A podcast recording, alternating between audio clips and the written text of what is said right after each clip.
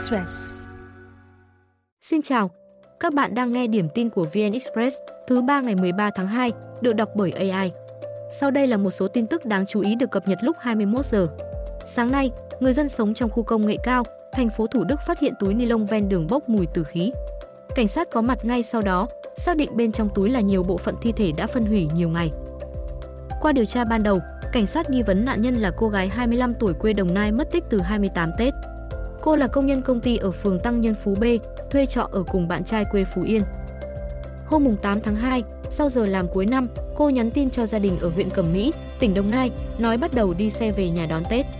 Tuy nhiên, gia đình chờ đến hôm sau vẫn chưa thấy cô về, không thể liên lạc.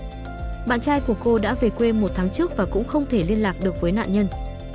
Đến ngày 30 tháng Chạp, anh này gọi điện báo cho gia đình bạn gái, nói đã nhờ người qua kiểm tra phòng trọ thì thấy khóa bên ngoài.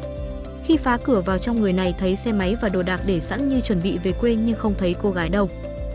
Cảnh sát đã trích xuất camera an ninh tại khu trọ và xung quanh nhưng chỉ ghi nhận cô gái đi vào phòng trọ của mình hôm 8 tháng 2, không thấy trở ra.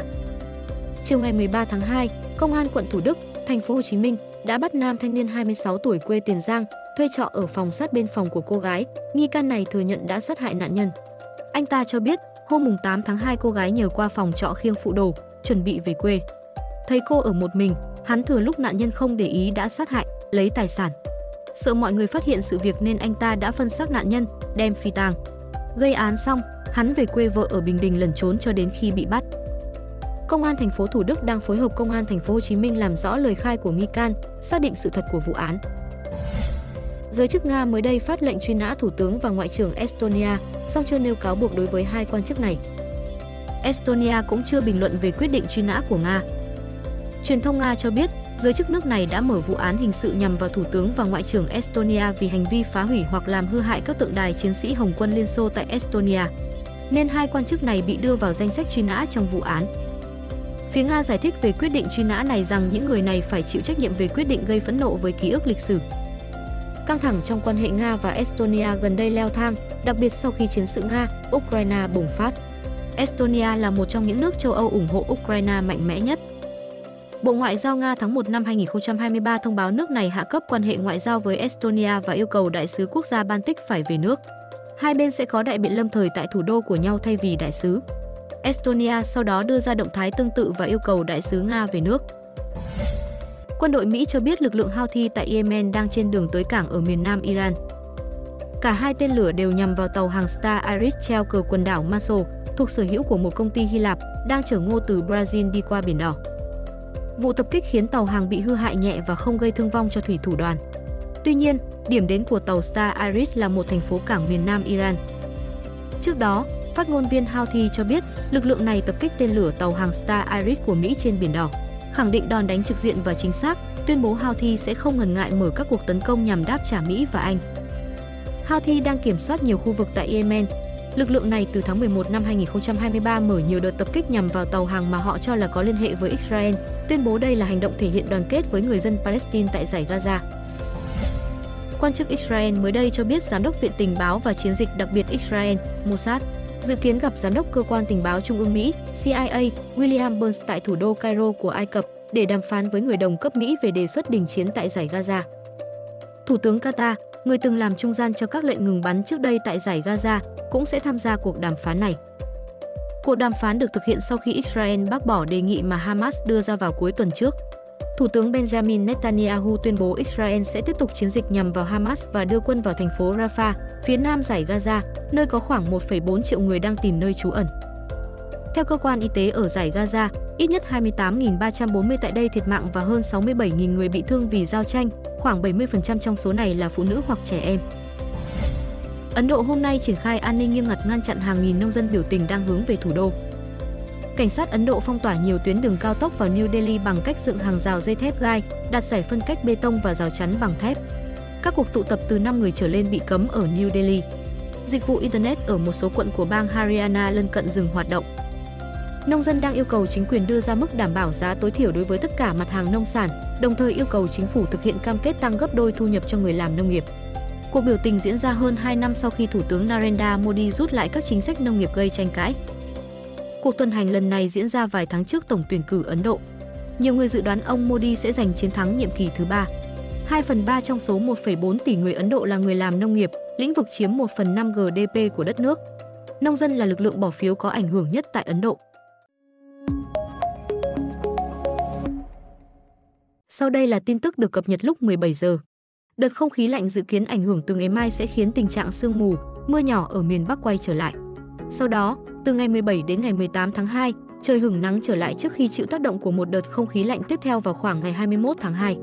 Dự kiến, Hà Nội ngày mai nhiệt độ 19 đến 25 độ C, sau đó giảm xuống còn 16 đến 24 độ và những ngày sau đó nhiệt độ ban ngày tăng dần lên cao nhất 27 độ C. Trong khi đó, miền Trung mưa giảm dần do không khí lạnh suy yếu.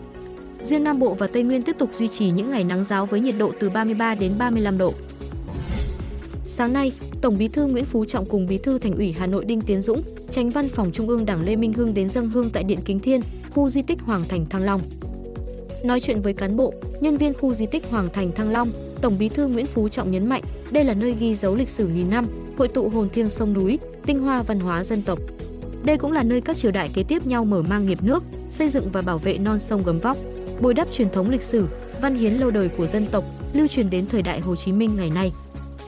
Tổng Bí thư bày tỏ mong muốn mỗi cán bộ, công nhân viên phát huy tinh thần trách nhiệm cao nhất, góp sức bảo tồn và phát huy những giá trị lịch sử văn hóa của khu trung tâm Hoàng Thành Thăng Long đã được UNESCO ghi danh là di sản văn hóa thế giới. Điện Kính Thiên xây dựng năm 1428 thời Lê, trên nền điện Càn Nguyên thời Lý, điện Thiên An thời Lý, Trần. Năm 1841, nhà Nguyễn đổi tên là Điện Long Thiên. Trong chuyến thăm công trường dự án sân bay Long Thành sáng nay, Thủ tướng Phạm Minh Chính yêu cầu năm nay chủ đầu tư cần tăng tốc để hoàn thành dự án vào đầu năm 2026, sớm 6 tháng so với kế hoạch. Thời điểm lãnh đạo chính phủ ghé thăm, gần 1.000 kỹ sư, công nhân vẫn đang làm việc xuyên Tết. Ngoài ra, lãnh đạo chính phủ cũng đề nghị các đơn vị liên quan giả soát, tạo việc làm, sinh kế cho bà con bị ảnh hưởng bởi dự án. Ưu tiên sử dụng lao động là người địa phương làm việc tại dự án hiện nay và công trình sân bay Long Thành khi hoàn thành. Trước đó, dự án dự kiến đầu năm 2026 sẽ hoàn thành, song do gặp khó khăn trong công tác đấu thầu gói thầu nhà ga hành khách nên thời gian hoàn thành dự án được lùi lại 6 tháng. Sân bay Long Thành có tổng vốn đầu tư khoảng 336.630 tỷ đồng. Theo đó, khi khai thác, cảng hàng không này sẽ cần khoảng 13.800 lao động, trình độ từ phổ thông đến đại học. Hôm nay, Thái Lan thông báo cựu Thủ tướng Thaksin Sìn nằm trong nhóm được hưởng án treo và có thể ra tù sau ngày 17 tháng 2. Cụ thể, danh sách này gồm 930 tù nhân, trong đó, ông Thạc Sỉn thuộc nhóm có tình trạng sức khỏe xấu hoặc trên 70 tuổi và được tự động trả tự do sau 6 tháng thụ án. Theo Thủ tướng Thái Lan, ông Thạc Sỉn sẽ được trả tự do trước thời hạn và quyết định này hoàn toàn đúng với quy định. Cũng theo lãnh đạo này, sau khi ra tù, ông Thạc Sỉn sẽ là công dân bình thường.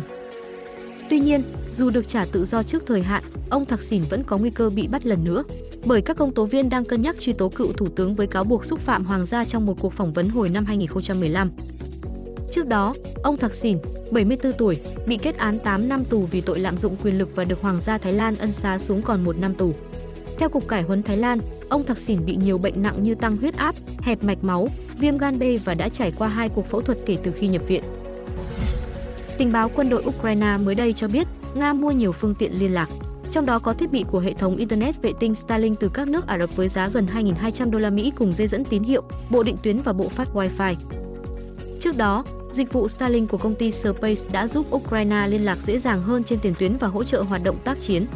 Giới chuyên gia phương Tây nhận định Nga tìm cách cắt kết nối của thiết bị Starlink song chưa thành công. Theo một kỹ sư Ukraine, các thiết bị Starlink mà Nga đang sở hữu sử dụng trung kênh và thiết lập vệ tinh với hệ thống của quân đội Ukraine.